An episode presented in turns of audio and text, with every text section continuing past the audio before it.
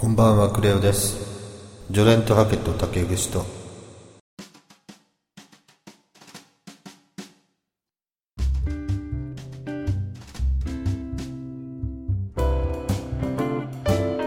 この番組はネットに散らばっている考古学をはじめとする歴史関連のニュースやトピックスをクレオの独断と偏見でピックアップしお届けします。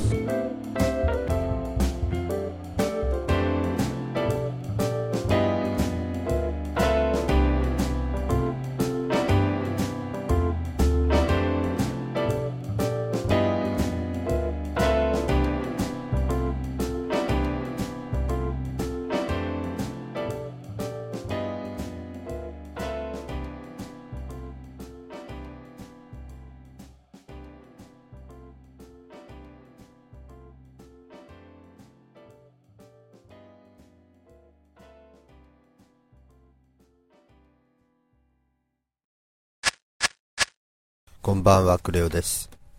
ジョレントハケと竹串と第1回お届けします。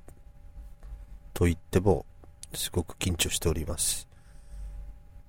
話すネタもなかなか見つかっておりません。テストの時、自分の声を聞いて、なんという悲惨な声かと。もう、ポッドキャストはや、やめようかと。思っていたのですが、一年発起、頑張ってみます。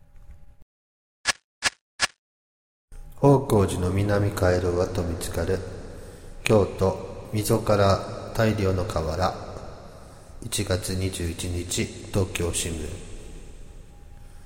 京都国立博物館の敷地内で、豊臣秀吉が創建し、息子の秀頼が再建した宝光寺の南回廊跡が見つかり、京都市埋蔵文化財研究所が21日発表した。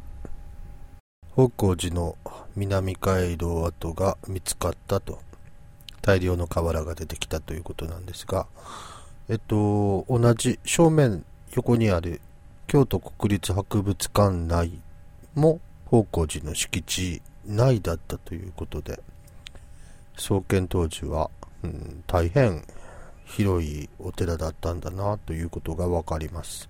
宝光寺といえば、あの有名な国家安康の鐘があるお寺なんですけれども、皆さんは見たことがあるでしょうか？私も学生の頃、一度宝光寺に伺った時に柵の隙間からこっそり、こっそりじゃないですね、あのー、覗きました。これが大阪の陣の発端になった国家安康の字だということを見て、ちょっと教科書と同じだなと思って感動したことがあります。皆さんもこの冬行かれてはいかがでしょうか。えー、この宝光寺の南回廊の現地説明会が23日午前10時からあるということなんで、足を運ばれてみてはいかがでしょうか。